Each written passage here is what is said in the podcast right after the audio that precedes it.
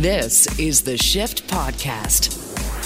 Today on the Shift Daily podcast, an update on the brutality of the war in Ukraine from former judge and judicial reform expert Mikhailo Zhernakov. He gives us insight on how Ukraine's public institutions are working, if British Prime Minister Boris Johnson's visit to Kiev really means anything to Ukrainians, and he addresses the allegations of chemical warfare. Handy Andy Baryer joined us here on the Shift. Give us a tour of his high-tech Airbnb home featured on Global BC, plus DIY ways to make good use of your old electronics and more. And what's the one drink you can never drink again? Your calls, stories, and texts. Uh, the Anpuca story is just one example of amazing stories coming from you here on the Shift Daily Podcast. This is the Shift Podcast. this is fun. Holy moly, there's a lot of bad booze stories out there. 877 399 9898. What is the one drink you cannot do again? Hmm. Ryan says rum. Brendan says tequila. I'll share mine shortly. 877 399 9898. Sambuca really harshes my buzz. Lloyd from London. Hey, Lloyd. Uh, you know, there are benefits to Sambuca. It tastes just as good on the other way. Just just saying, I mean, it comes in really nice. Rye whiskey, specifically Seagram's 83, 17 years old, never again. Uh, that Barbarian cooler, that's what that was for me. That young one, Barbarian cooler, two liters of it. And uh, tequila, obviously. That one comes from Alberta for you, Brendan. Let's go to uh, Burton who's in Winnipeg. Hi, Burton. Hey, how you guys doing? Good. What is the one drink you can never do again, Bert? I believe it was called Everclear. And the reason why it was called Everclear would put hair on your chest. Oh boy. It would start your car. It would start any car. you can put as much water as you want in a in a cup and it would still taste strong. But that was in the early early early 80s and never again. And for yeah. Ryan, mm-hmm. next time he has uh, tequila, I suggest him to chew the worm. Oh, that'll be, that'll, be, Brett, that'll be some excitement night for him.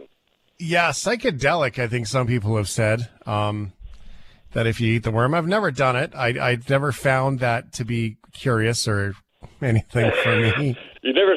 Oh, that would be super curious, but I'd be like, I don't know. Some people have different opinions about the worm. Some of it is that it's uh, rather psychedelic, and other people say it's just bad tequila. I don't know. Does anybody like really? Yeah, just I, like I, a bad cigar. It's a banana peel or it's not a banana peel. Thanks for the call, Burton. Thanks, man. See you, bud. 877-399-9898. What is the one drink um, that you can never do again? Uh, Sambuca doesn't taste well, nor was it ever designed to come back from my stomach. Add three hours of dry heaves, and that will convince anyone, as it did I. Never do it straight up as shots again, Frank. Hi, Frank. New texter, Frank. I like Sambuca. A nice little sipping Sambuca. I mean, that's all right. I can. It's really sweet, though. I can't handle the sweet. What is the one drink you can't do again? Steve says flaming Sambuca with the stupid coffee beans that no one warned me about after the or the after the fire hot shooter glass. It burns all the alcohol off. Ah, yes. What's the one drink you can never ever uh, do again? This is interesting. We're being playful, but this is a serious response, so I'm going to take it. Russian vodka, ever, no more. That's good. I appreciate that. Thank you for your honesty with that one. What is your drink that you can never do again? Chartreuse, absolutely evil. I'm pretty sure you were DJing that night at Ezzy's 2, LOL. it probably was at Ezzy's. Did I ever tell you about the time Ryan's parents met at Ezzy's when I was DJing there? Ryan loves it when I bring this up. That's it's a great story. Love it. It's a yeah. fantastic image in my mind. Thank you for that. You're welcome. Um, 877-399-9898. Desiree's in Fort Langley. All right, Des, what is the uh, one drink you can never do again? I can't deal with Fireball. Fireball. It just, oh, yeah, it's like cinnamon hot. Cinnamon, yeah. You know? Um, and, you know, want to know the worst things about Fireball? Is that uh, golfers seem to think that it's great for golf tournaments as some sort of they call it birdie juice. When you get a birdie, you have a shot. and um and and they always bring Fireball. Like it's the silliest thing ever. Why don't you bring something good? Right? We're celebrating. Yeah. Did you have a bad experience on the Fireball, Desiree? Tell me. Oh yeah, year, it was years ago now, but yeah, my my boyfriend at the time he bought a great big bottle, and he had a friend with us, and the friend got too drunk, and he had to stay, stay the night, and uh I was. I'm always the more sober one, but the fireball I just didn't agree with me, and, and his friend ended up peeing in my closet. Thought it was the washroom or something. I don't know. oh, I love it. Well, hey, at least he got up, tried, right? Yeah.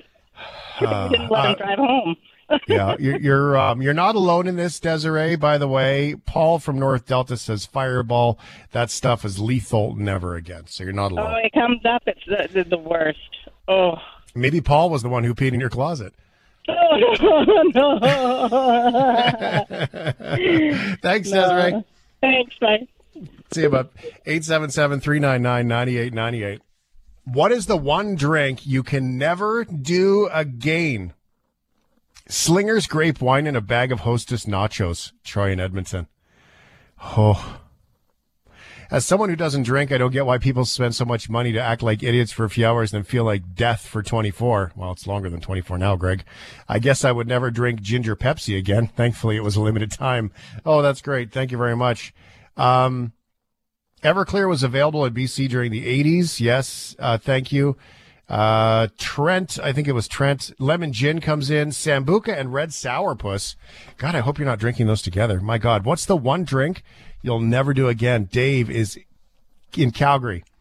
Um, yeah, Dave, uh, a Canadian help me out. Club Rye, because when I was really young, I had a dare on that stuff to drink a, a good sized A and W mug of it for uh, whatever I wanted, and boy, like that straight up. Oh yeah.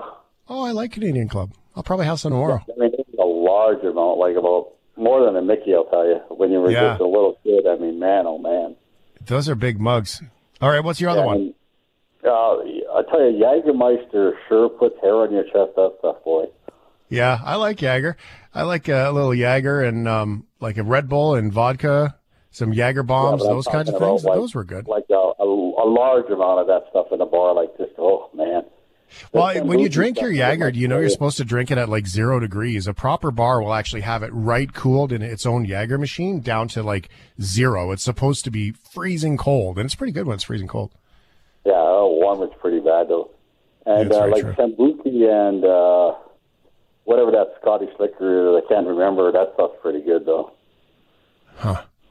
Doesn't come to mind for me. We'll see if we can figure it out. Dave, thanks so much for the phone call, bud. I appreciate oh, it. Hang on, hang on.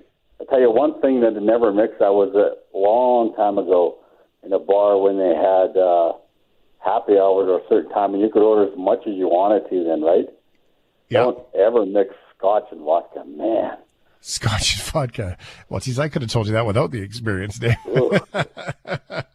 But when you're young, you can get over anything. You can. It's true. You uh, get stabbed in the leg and still make it to work the next day. Thanks so much, Dave. You have a great night, man. Yeah, bye. There you go. I love that. I love Dave. Hold on, hold on. I'm not done. That's beautiful. 877-399-9898. Um, he did remind me with the um, Jagermeister. We were drinking Jager bombs, which I believe Jager bombs, if I remember, is Red Bull with a shot of Jager dropped in it. Yeah. Uh, those were so good. And I like Red Bull and vodka. When I used to DJ shows, I used to always have a little Red Bull vodka. That was fun. Um, tastes good. Uh, but I remember we ran out of Jager. I think it was my 25th birthday. And instead, all we had left was Goldschlager. And that was not good, by the way. Um, and then you get all excited because you're like, I'm going to get to the bottom and get the gold. No, don't do that, by the way. That was not good. That was really not the best experience of my life, uh, just so you know. Veronica is in Coquitlam. Hi, Veronica. How you doing? I'm good, thank you. What is the one drink you can never do again? Well, I'm going to date myself. Um, we're going back late 80s, early 90s, and a little bit there. Wine coolers. Oh, God, those were bad. Thank you. But they were cheap. You got a Yep. six pack, and I tell you, the guys, You know, they. I think the guys enjoyed the wine coolers. I, how do you say it? For the women more than the men. You know what Yeah. I mean? They they Uh-huh. got lucky. More yeah, they got lucky. Cheap Wine date, right? coolers from the 80s, for those who don't know, who didn't live through the 80s like that, wine coolers are the White Claw of today. Like the White Claw, uh, you know, drink today is Yeah, exactly what everybody had the wine coolers back then. Rockaberry. Oh, That was- the fake, that, you know what? Those were, those were that, those fake berry flavors that were terrible. like peach flavored and all that Oh, stuff. but it wasn't even peach flavored. It No. just said peach flavored. After a while, they just it was a fruit punch, you know. Yeah, and even that's generous. Yeah. I um, I remember that was the barbarian cooler. I remember it was like blackberry or something, and it was basically just purple. Oh, Oh, the per. Oh God. Or I already said that my husband's trying to influence me. See, that's how he met me. Okay. he has the wine coolers. Hey, got him So, lucky. like, yeah. Well, love you guys. I think your your two mates there that you work with, I think they're awesome too. They are awesome. I love I'm their very voices. lucky. They're very sexy. And like Oh, jeez. I haven't had any wine coolers. Seriously. Yeah, I bet. I doubt you. I don't believe you. Veronica, thank you so much for Thank calling. you. Bye There you go. I am very lucky to have these guys with me here. What is the one drink you cannot seen have anymore? What's that? I said she's obviously never seen me. Yeah, well, clearly she'd be all over you. No, don't know Uh, about that. Don't know about that. I guess it depends on the amount of wine coolers. Yeah, the wine coolers apparently are the ticket with Veronica. Um, Bob from Beaumont says rye just about killed my liver and my marriage. Bob, glad you uh, cleaned that one up for sure. Got to be careful, man. It's a very slippery slope. I can tell you that after I got separated in my divorce, I was drinking a lot. Um, not like drunk all day kind of thing, but before bed I was, and it was too much. And I just, I remember one day my parents were wintering down in California or Arizona, and I was taking care of their place. And I remember I turned off the TV. It was like 10 o'clock, 11 o'clock. I'm like, oh, it's time to go to bed. And uh, then I just sat there and I woke up at 1 o'clock. The fire was still on. It was like so hot in there. And I still had a, a rye and Coke in my hand. And uh, it was like 40 degrees because the wasn't on a thermostat, and uh, and I just basically sat there for two hours and stared at the fire. And I was like, "Yep, guess what? By the way, we're not going to do that again." And that was my wake up call for that. So you got to be careful. What is the one drink you can never do again? Lemon gin comes on the list. Jack Daniels comes on the list too from Bipolar Bear Lisa. She's self named, by the way. I don't remember a good chunk of my early teens. I was trying to self medicate when things got uh, really bad with my uh, mental health and stuff like that. Uh, I would love to do it over. Had some great friends. Feel like I let them down. Oh, Lisa, thank you very much for being so honest with that. So true. Um, Hey Shane, it's Mary from Hamilton. Hey Mary, never again drink for me is vodka and orange juice. Uh, and a New Year's Eve of overindulging. Next few days were brutal. How do I say it kind of ladylike? Oh boy. My stomach was acting like a gumball machine instead of gumballs. It was dispensing, dispensing orange pulp. 877-399-9898. Uh, your calls, your texts. Uh, Winnipeg, Aiden. Hi. Oh, I got to follow up the the gumball machine. Oh boy. Um, yeah, so mine's a bit of a you know outside the box answer, but mine is uh, the Goose Island Honkers Ale from. Uh, it's uh, I guess you could call it a craft brewery, but it, it's owned by Budweiser. Um, But it's it's a beer they don't export anymore, so it uh you know I I used to work you know these really long 16 hour shifts. I would go from one job to the other. My Yeah. second job was at a restaurant, and my my nice little treat at the end of the night was you know, I'd get a nice 20 ounce glass of, of the Honkers ale, and I couldn't stand it the first time I ever had it. And, you know, it was just this malty, caramelly, and like little bit hoppy, but not like I find a lot of, you know, those ales you drink, and it, you know, if you want hops, you get punched in the face with, with hops, right? So Mhm, right. it was just, it was the perfect beer, and, and, and you can't get it anywhere anymore. They, they stopped exporting it. You really can only get it on tap if you go all the way to Chicago. So, so yeah, I wow. just, so I just you overdid it, burned it out. No, didn't didn't burn it out. Just can't do it. You know, it, again, Oh, literally. box, right? Can't do it. Yeah, you literally can't do it. Okay, cool. I get it. I hear you. All right, Aiden. Thanks so much for that. That's one thing that there are a couple of liquors that I can't get in Alberta that you can get in Ontario. Uh, Brickworks has a uh, apple cider that um, it's apple cider, but it's a, a lemon ra- lemonade radler based on an apple cider. Um, it's from Brickworks and it is the best. And there's Brickworks in Alberta, but not that one. Come on, Brickworks. It makes it a treat for when I'm uh, in Ottawa. What is Scotchka, Ryan? You got to help me out with that. What the Okay, heck? so the worst movie ever made, The Room, uh, which is an amazing thing to watch. There's a scene where the main character Johnny didn't get the promotion he wanted, and his uh, his uh, future wife, as he puts it, uh, get tries to have him drink for the first time ever, and she comes out, and it's literally a glass full of half scotch, half vodka. And the drinking game when you watch the movie is you have to do at least one drink with scotchka, and I have done that, and it is horrible. Oh, But good. Sounds okay in terrible. the context of the movie. Um, rum and Coke. So this is one for Ryan. Um, agreement with Ryan's rum problem. New Year's Eve, 1977. Uh, texter says, I tried to jump out of my boyfriend's moving vehicle, told my mother about it the next day, and I was so embarrassed. I obviously can't handle rum. She replied, neither can your dad.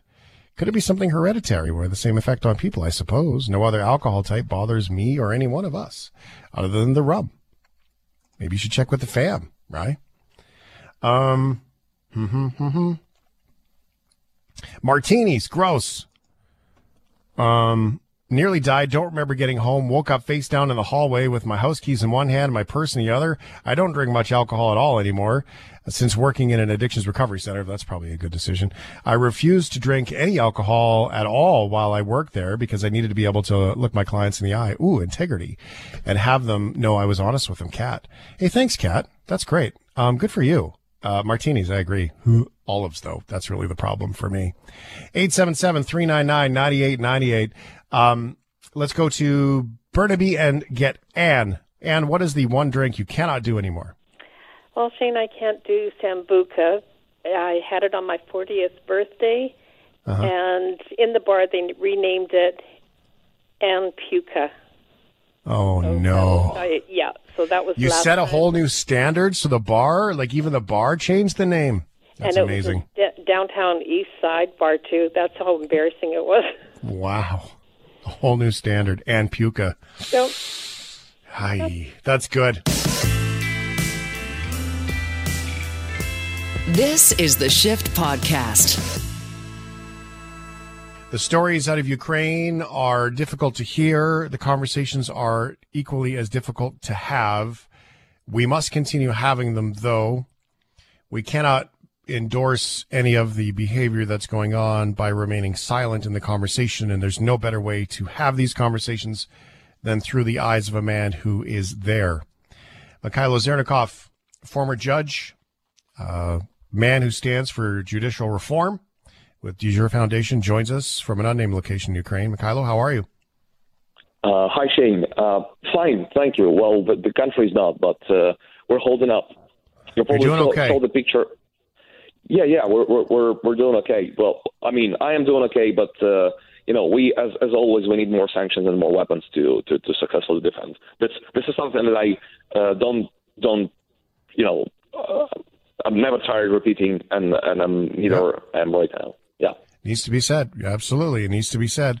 Um, let's talk about you first, Mikhailo. Um, how are your days today? Uh, your history with judicial reform and all those things around the government, uh, trying to get work done, uh, trying to still stand in that place, or have your days shifted to to different things? I don't think we've had the opportunity, at least on the air, to talk about uh, how are you and how are your days?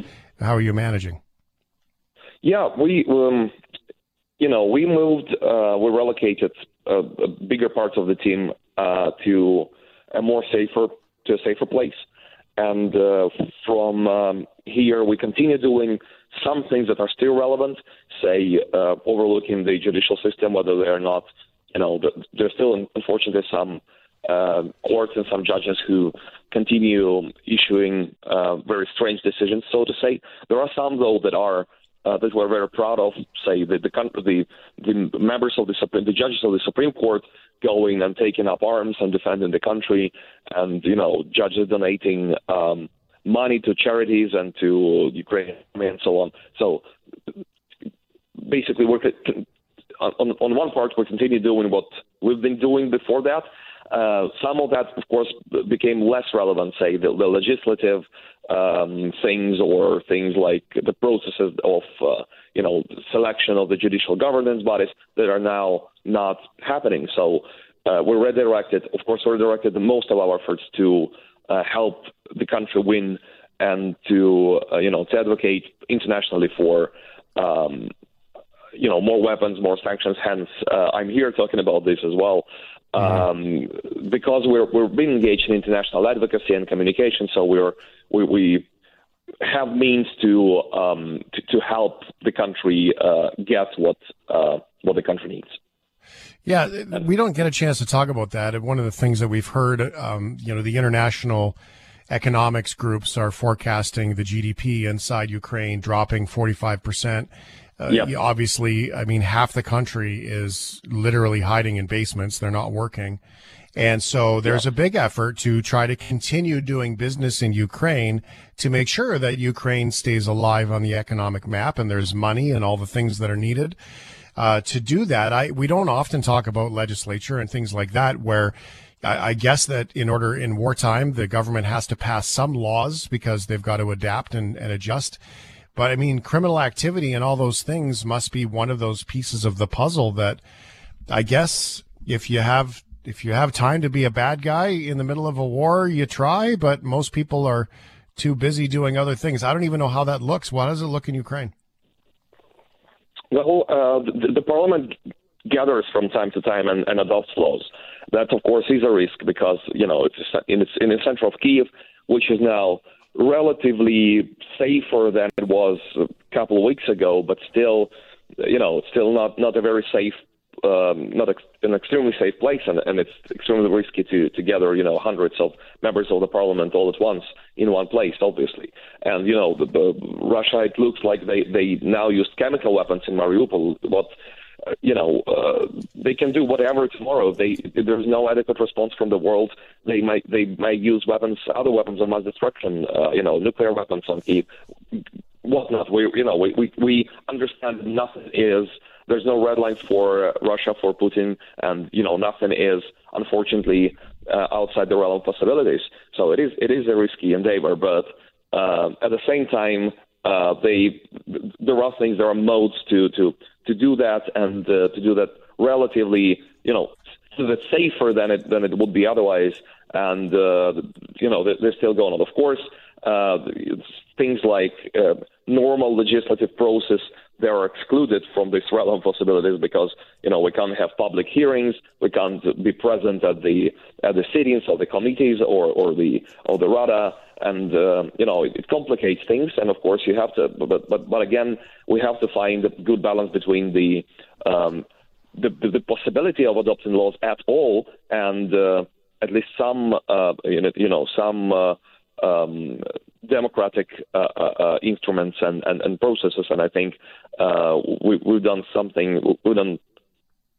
We're doing the best we can do given the circumstances.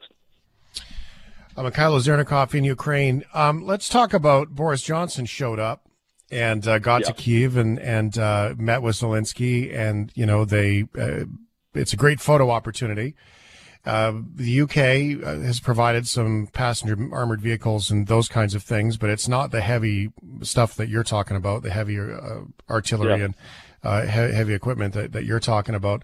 How does that work for in the eyes of a Ukrainian? You see, you know, the prime minister of the UK show up. Uh, he, you know, he pops in. They do the photo ops. Obviously, they they it's a show of support, which is great news but it's not like he's delivering tanks or jets to you. So how does that look in the eyes of a Ukrainian? Is it is it good news, not enough, or or more of the same? Well, it is good news generally. It's, it's well accepted. It is it is a good symbolic gesture. It is uh, you know it's a great deal of personal courage because again it is not uh, absolutely safe uh, to say the least. Um, at the same time, of course, uh, and it shows leadership of the UK of you know of of uh, in, many in many ways. At the same time, of course, uh, you know, at Mariupol, the things that are happening there. uh, tens of thousands of, of people, civilian people, are dead by now, and that that that, that President Zelensky is voicing out, and uh, you know, and chemical weapons used, and uh, you know, the the defenders that are running out of. Uh, you know, of weapons to to to, to defend the. It, it is just you know, it is just uh, very sad to, to, to look at, and it's, it's just tragic. And we know that if if we had tanks and, and airplanes and jets, you know, and all that, uh, when we asked for them, the situation might have been different. We might, you know, the situation in Mariupol might have been different. This we might have avoided these tens of thousands of deaths, and that's that's what's uh, the most important for me in this, um, um, yeah, in this equation, so to say. Let's uh, let's have the hard talk about chemical weapons here, Mikhailo. Um, here's uh, first of all, I don't diminish or um, absolutely believe the perspective uh, that you share with me. I'm I'm not uh, going to debate that. I listen to you and all the voices we have from Ukraine honestly and openly, so I'm not debating whether it did or did not happen.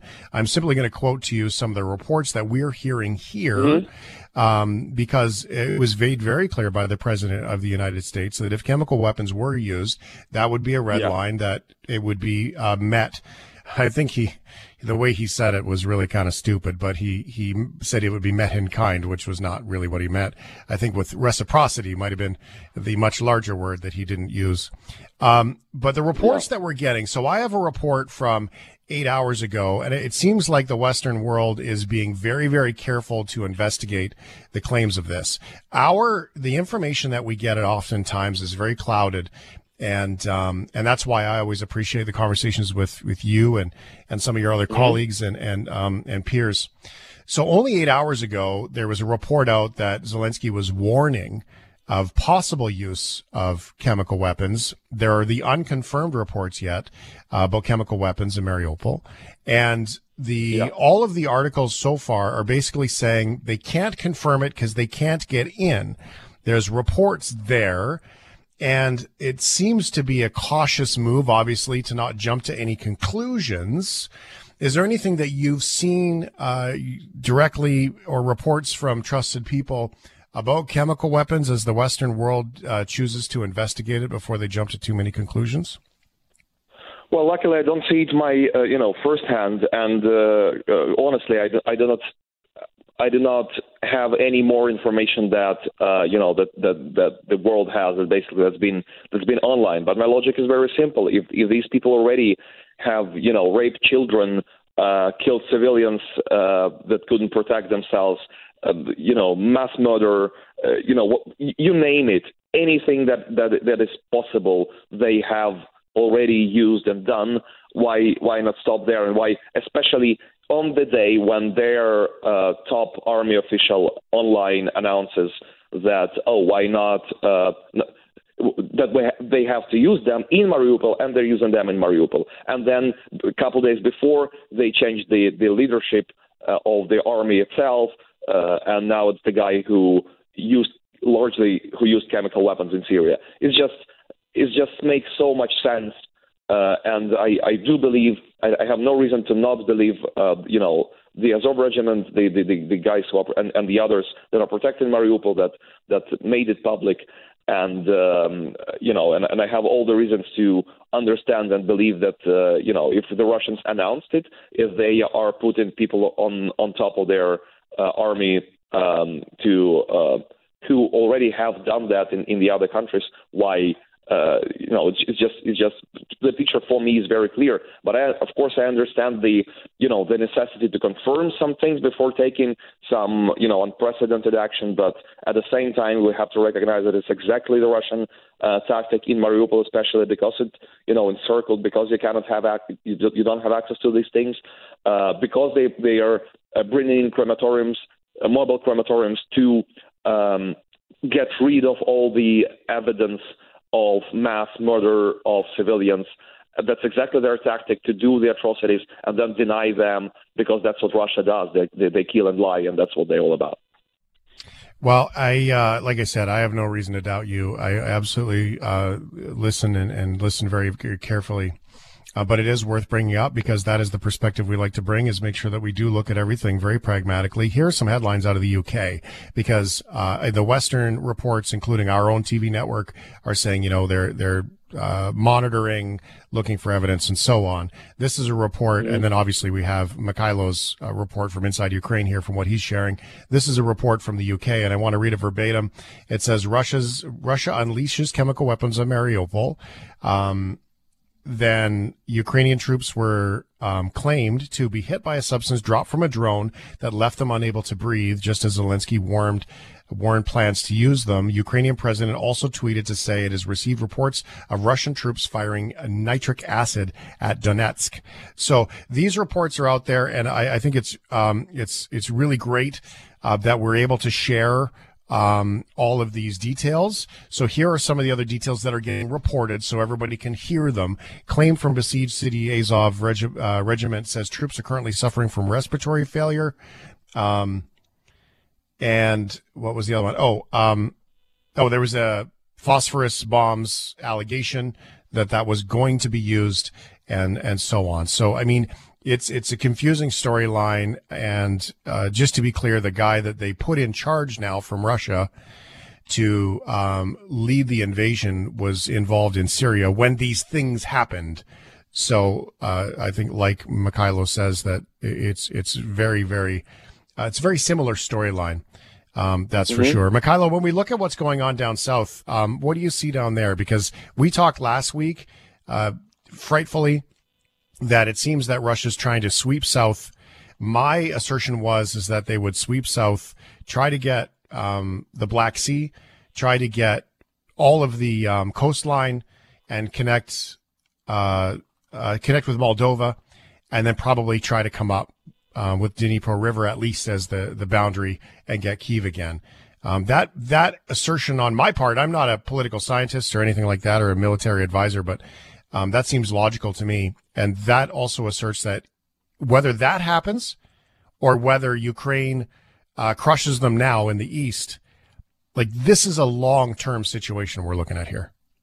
Either way.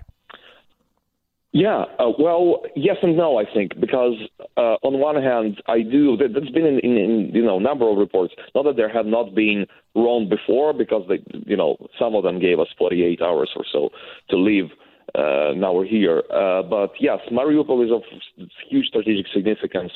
Um, south is, uh, of course, is what you know. The, the the east and the south is what the um, Russia is con- concentrated on right now, uh, and you know the the, the I think will be repeating itself to, to a certain degree when we say, oh, now they're concentrating the forces in Donbass, you know, and, and try to get as much of Luhansk and Donetsk oblasts as, possible and so on. So it's been it's been around for, for a while now. But yeah, I, I agree with you. that This is ideally what, well, ideally Russia wants us to be dead. Russia wants us to fall, and that's that's been in the articles officially on on the state website that we have. They, essentially, they have to eliminate Ukrainian Ukrainians. That's that's now a very fascist, obviously, if not Nazist, uh, uh, statement by uh, you know again uh, um, stated on the on the Russian official um, official news, news agencies' websites. Uh, so uh, to do that, yes, I, I do. I do think first of all they they want to, to they want the, the the whole of the east, then uh, the whole of the south, and they to to to cut us completely from the Black Sea, and that that would mean again. We, we, we see the projections of minus 25 percent GDP, but I, I mean, if we're cut off from, the sea, that's uh, bye bye economy, uh, and that will be extremely hard to to to continue, you know, uh, doing anything militarily and survive basically. Because so that's that's why it is so important. Uh, and Boris Johnson, when he was here, he talked about Odessa. A lot of people talk about Odessa to not uh, for us to, uh, to to to to be able to keep that definitely, but. Uh, you know, uh, there- there- there's, there's a lot there's a lot of information, although a lot of, a lot of opinions uh, saying that um, uh, you know the, the fate of the war will be decided in basically in the east, um, on, and I think we're we're days, uh, uh, you know, if not hours away from uh, um, from a full scale or I don't know how, how full or scale can, may it get uh, or should it get for, for the world to see and for the world to properly react. But what I'm trying to say, uh, I, I think when uh, uh, our president and our uh, foreign minister say uh, it will be the, the war, you know, the, the, the part of the war in the east now will, will be uh, something like the World War II. I don't think they they exaggerating. There's there's a lot lots of tanks, lots of airplanes, artillery, everything, and uh, it, it will be decided. Uh, I think in the next days uh, on Donbass. So yes, it will it will go on for for some time definitely, but it, it very much depends on how much the world will finally, I hope, react to what is going on because again we what we see is just sanctions and other reactions and, and especially the weapons the weapons the weapons the weapons like the foreign minister Kuleba says uh, they're always I don't know a week or two or three or a month behind what is needed right now in the theater of war. And what what I'm fearing right now is that it might still be uh, you know too late for some things to arrive for us to defend effectively. So whatever if if you want to help Ukraine I know you know Pierogi festivals are great, but push your governments to provide weaponry, heavy weaponry, and I agree with with the with the Secretary Stoltenberg of NATO that every weaponry for you provide for Ukraine, whatever, however, um, you know, uh, uh, hard or, or big, it is a defensive weaponry, and, and it's something that, that helps us survive and defend the democracy all over the world. Uh, yeah, that's that's very well said. Thank you. I, I wanted to present you with one look that I, I heard from somebody in Georgia that had said um, that Ukraine must win this war because Ukraine is not fighting this war only for Ukraine, that Ukraine is fighting the war for all of Europe, including places like Georgia and everywhere else that sits under the thumb and the fear of being attacked from Russia directly, again, in their case, but in the future. And um, at what point does Russia decide to do over Crimea like they've done now seven years later? Uh, with this overarching overshadow of fear and threat and that Ukraine is actually fighting this war for all of Europe and for all of the world. Um, that seems very big, but it also seems very accurate. Yes, it is. It's just you know, it's enough to look at the um, moods and, and the sociology in Russia. 80, 81 percent, 86 percent, 83 percent, something, something there, uh, of Russians are in favor of attacking other nations, such as Poland or NATO members or whatever it is. And we've already seen, you know, some of the um, uh, un- unmanned uh, aircraft or you know, land, Russian aircraft landing in in some NATO members, or you know, some rockets flying uh, around and about, or some rocket rockets exploding 20 kilometers far from the Polish border. It is, you know, uh, Putin will not stop here. If he is not stopped here, he will not stop, and he will sooner or later attack other nations. It, it you know, it's been uh, in Moldova, it's been in Georgia, it's been in Syria, uh, it, has been later uh, or earlier in uh, Czech, Czechoslovakia and Hungary, in Finland, in you know, it's.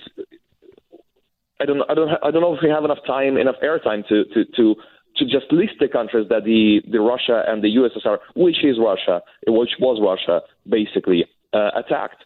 And um, you know, it's just a matter of time right now. It's, it's not a figure of speech that we are now defending. It is matter of factly we are defending other European nations and other world nations from uh, Russia's uh, aggressive actions and from from war and deaths, literally. So um, it is, and, and you know, Eastern Europeans know it very well. That is why they're they're you know Central Europeans. That is why they're they're most supportive of Ukraine right now because they understand they are the next, and they understand you know the the the, the whole democratic.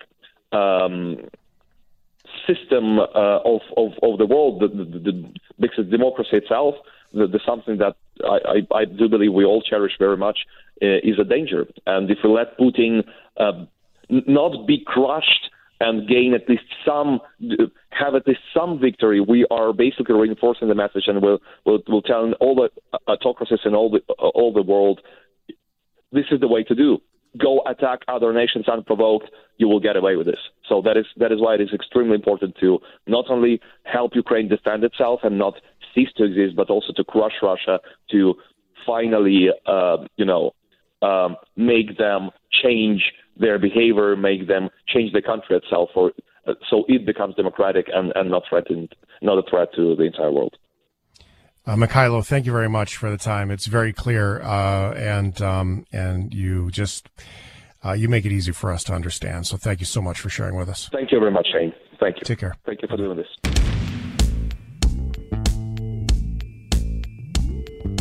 This is the Shift Podcast.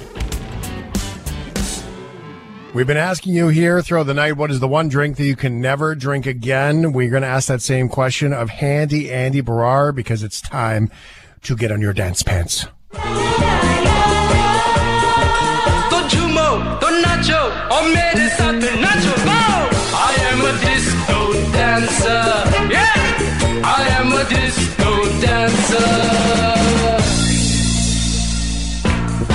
HandyAndyMedia.com. If you want to check out his website, please do that. Subscribe to his YouTube uh, channel as well. Andy Baryer is here. Now, I gave Andy some Crown and Coke cans because I wanted to try it. And uh, I gave them to him, and I didn't like them. And I was like, hey, Andy, what'd you think of those Crown and Cokes? He's like, they were fantastic. They didn't last long. And uh, I hated them. So I got to ask you this question, Andy, off the top, because we've been talking about it here on the shift. What is the one drink you can never drink again? Well, this one's kind of easy, Shane, because it was so bad they discontinued it because it was so dangerous. Um, back in my early 20s, this would have been circa like early 2000s. There was this drink from Bacardi called 151. And they called it 151 because it was 151 proof, me- meaning it had 75% alcohol content. This stuff was so potent, Shane I loved it. If you ran out of gas in your car, you could just open this bottle, put it in your tank, and you got a high octane vehicle. Like that's how strong it was. We used to use it for fire when the DJ shows. That, oh yeah, so you know what I'm used to light talking about. Yep. Yeah, this was a really, really dangerous drink, and uh, really dangerous when you're in your early 20s, and then your friends like, "Yo, we have to drink this," and and of course you don't say no. And then I, I'd love to tell you what happened, but I don't have no recollection of what happened. what came after it. I can tell you, we never actually drank the 150 run. We just used it in the DJ show. I was DJing. We were, uh, I was working radio in Ontario, but we were traveling around on the weekends to DJ shows. And I believe it was a Thursday night. We were in, it was a Thursday or a Friday. No, it was a Friday night. We were in the Nimo. The, uh, it was a place called The Beach was the name of the bar. And um, I had arrived at like 10 o'clock at night. My DJ partner was there earlier. And so I got picked up by the car and I went down. I didn't DJ till midnight. And the way that I started my DJ show was the 151 proof rum was that we had these, we used to put lighter fluid on the records. We had these old records. We put lighter fluid on the records and we'd light the records on fire. And then we would do shots of 151 and sort of like spit it out like a big spray of fire. Well, apparently the police did not like that part of the show because they were in the room with police dogs. We didn't know that. And uh, that was the end of the DJ show at the beach that night. So, So is this why you're doing talk radio now? That's why, yeah, they shut me down. That's it. That was a long time ago. That was probably 1998, 99. So, Yeah, pretty yeah, close to the so same era. That's the era that we're talking about. Uh, it was such a dangerous drink, and um, I just remember it it, it. it it could light on fire. It was so dangerous. Um, but you know, when you're 20 and someone says this is really dangerous, it sounds like a good idea. Um, of course, it's not, but at the time, it sounds like a great idea. Dangerous. I love it. All right. Um, Andy has already posted at shiftheads.ca. You can watch it, of course, on his YouTube channel and so much more. We're going on a tour of Shay Andy. Yes. Uh, so I posted a video on some smart home tips. Though I did a series of videos for Global BC uh, here in British Columbia um, for their morning news, and they actually came just to do one. But I had so many smart home gadgets. Um, they're like, "Can we do some more than one?" And I'm like, "Not a problem." So in the first installment, Shane, I actually showed the trick that I told you about how to turn your coffee machine on with your voice while you're still in bed. Uh, It's Which, by the way, is the best thing ever. Totally. And um, I use my I use the uh, Apple HomePod to Yeah. do it, or I just use the app. In fact, tonight I was. This is so good. Andy told me this. It's been over a year now, and I, I downgraded. I didn't even have a very smart coffee pot, but I downgraded to like the simplest coffee pot with only an on-off switch. Put in the smart plug. I was lying on the couch, having a cuddle with the pooch. Realized the show was about to start. Oh man, I forgot to turn on the coffee. Okay. Hey Siri, I can say it loud because it'll it'll try to do it. Yeah. But if I hey Siri, I turn on my coffee pot. If I say it loud, it'll actually try to turn it on. Um, the uh, and there it is. Come to the meeting. See Ryan. See Brennan. Coffee's done. Yeah, see, and this is what I love to share these kind of tips because it could really change your life. And the great thing about this is that you don't need an expensive coffee pot. You can get one. All you need is one with a kill switch, an on off switch, and you can get them for about $30, $35. And then you combine it, like you said, with the smart switch. It can be from any of the um, different brands or whatever smart speaker that you have. But once you combine that together and you have that smart speaker bedside, you just basically wake up talk to your smart speaker, tell them to turn the machine on. And then by the time you get into the kitchen, you got a nice hot cup of coffee brewed.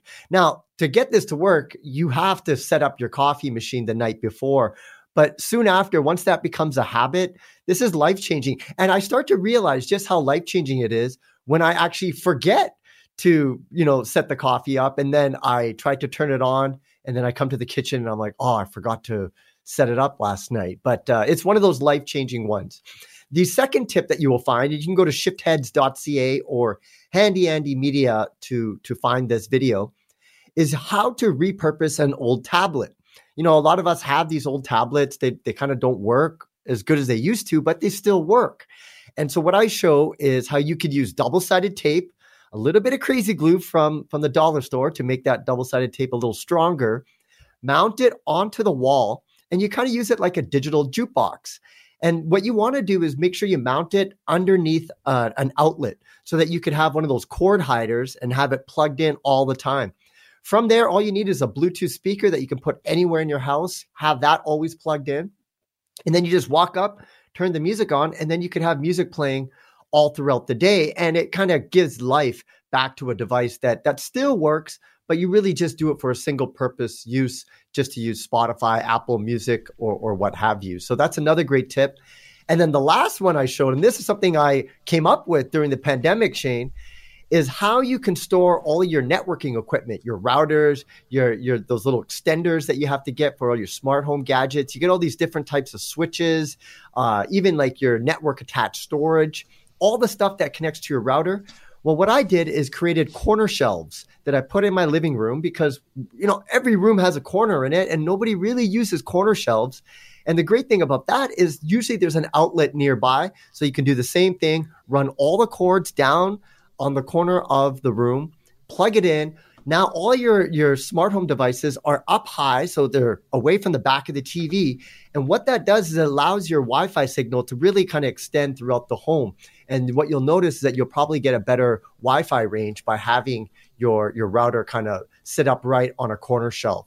So those are three tips that you could do uh, if you are looking to build a smart home that that can really kind of get you started in the whole smart home world. I love it. It's really really cool. And um, the you said about the tablets, uh, super handy because a lot of those older tablets don't often don't um, the batteries are dying, right? That's really yeah. why most of us get rid of them is because the batteries don't last long enough to make it worth it anymore. And what a great solution to find a new home and new life for them. Uh, pretty cool stuff. HandyAndyMedia.com. What about the smart home devices that save you money in general, Andy? There's a bunch of them out there that can, I mean, the natural one would be, um, like the thermostat, right? Um, up and down and saving you money. Programmable is great, but sometimes these smarter ones can help even more. And you got to use them properly because they're not cheap to buy. So if you want to get your return on your investment, you got to get at it. Yeah, and it really kind of depends on what kind of heating system that you have in your home. If if you have a central heating system where you have the one thermostat that controls everything, you can get the the likes of like the Google Nest and all of those central thermostats. I have to say, Shane, I have never installed one of those yet because um, unfortunately in my home I have baseboard heating which I really, really don't like because electric like electricity is really expensive. But they actually do make smart thermostats for baseboard heaters as well. Um, you just have to look uh, up for it. And the thing about it is, unlike the central heating, you're going to have to get one for each baseboard, but you can connect them in groups. You can set schedules and have them go on and off. You know what's funny, Shane? I actually have uh, a smart thermostat in my Airbnb suite so I can see what temperature the guests are keeping the the uh, heat on. And what really upsets me, and people don't understand, with these um, baseboard heaters, they think if you put it up on max, that it's going to get the room's going to get warmer faster. But that's not how it works. And I've noticed that some of the guests, my my smart thermostat can go up to 30 degrees Celsius, and people actually crank it that high and leave it there. So thankfully, when I see that, I can remotely turn it down, and they don't even know about it. So that's a a Oh, great that's thing funny. that can help you save money or keep an eye on on the temperature when when you're not at home. You're like are going to be a great dad one day. Oh, this like my grandfather move. would be so proud of me because he, he used to always have sayings like "Turn, close the door, you're letting all the heat out," and Yeah. I've become that guy now. Except You I are have that smart guy. smart devices. I don't have to complain. I can just control it all from my smart my smartphone. HandyAndyMedia.com. That's where you can find Andy Baryer. I'm Shane Hewitt. We are talking about robots, Andy. Robots that'll give you a hug. Yes, emotional robots. Um, and this is a, a really interesting story. So, this eccentric billionaire in Japan, uh, he made his money through, um, you know, online, but now he just bought a startup, and it's a company called GrooveX, and they make robots. In particular, this robot called the Lovot, which is a combination of the words love and robot. And this is an emotional robot that has an the instincts to love. So it's kind of like a almost like a little teddy bear kind of thing, but it has wheels, it has thermal cameras so it can understand when a human is around and it has these like big eyes. And what they're trying to do is design these robots that can love and that you can love it. Now, I just want to clarify this these aren't robots that you make love to, it's the robots that you actually That's a different kind love. of robot. That's Yeah, a whole different they- show. and they do make those kind of robots as well. But Oh, this one, is, what what they're noticing is because of the pandemic, if you look at nursing homes, even children, a lot of loneliness, and what they're trying to see is if they can create these almost kind of like a pet robot that has the ability, the AI, the machine learning, and the technology sensors to actually love back. So you could actually develop, you know, an affection for these uh, emotional robots. And so it's it's taking off in Japan, hasn't really hit North America, but it begs the question: Are we ready for these emotional love robots? I, it's nothing new. Didn't we have like those Furby toys or something like that back Oh, right. day? Tamagotchis and stuff. Yeah, yeah. So it's that it's pretty much that same type of principle, except with this new machine learning, AI, and, and technology and the internet connectivity. Um, who knows? Instead of getting pets, some people might get robots that they that they love and keep. the one kicker, Shane, is it costs right now, I think about almost three grand American for a single device. However, you have to pay a monthly service of approximately eighty dollars per month to love this robot. So that's where they lost me. They they had me going all the way up there until the subscription fee. Love does cost a thing. 80 things. you can't put a price on love. All right. Amazon is doing some work with uh, broadband. Yeah, so I think a lot of people are familiar, Shane, with Starlink, you know, um, Elon Musk's company, where they're sending out these satellites to deliver internet in Ukraine. But a lot of people might not know that Amazon is already in this space too, pun intended. That was a Oh. good one. I don't know if you caught it. Got Uh, and it's called Project uh, Kuiper. And it's the same thing. These are what they're called LEO satellites, low Earth orbit satellites. And what they're basically doing is creating a constellation of these satellites around the Earth. And it's kind of like a mesh router. Have you ever seen one of these mesh routers in the home where you have different satellites in your home and they all connect to deliver internet? The benefit of this, and we're seeing this in Ukraine, is when you use these types of satellites to deliver internet, it can help governments and industry across the world, especially when you don't have that that physical infrastructure on the ground. Or in this case, there's an invasion by one country over another, and you need to have that connectivity. It can bring it. So there's really a space war that's happening between Amazon and um, you know Elon Musk now because they're trying to get who can get the most satellites up into orbit. And what Amazon is doing is over the next couple of years, they're going to be delivering um, about 83 launches over the next five years to get more of these satellites out. And they're hoping to have more than Starlink. So it really is a space race up there. But the problem that no one's really talking about is all of the the the pollution that these things are going to do, the space debris, and also the light pollution, because you have astronomers on Earth who are trying to watch these meteors, and all they can see is the the line of sight of all of these satellites up in space. So it's creating a lot of, uh, of noise up there, and it making it hard to look at the night Harder to see out too, they say, um, because of you can't even see out because there's so many. Have you ever followed Starlink? Have you ever tried to follow them? Have you ever heard what that looks like? It's like a line of satellites.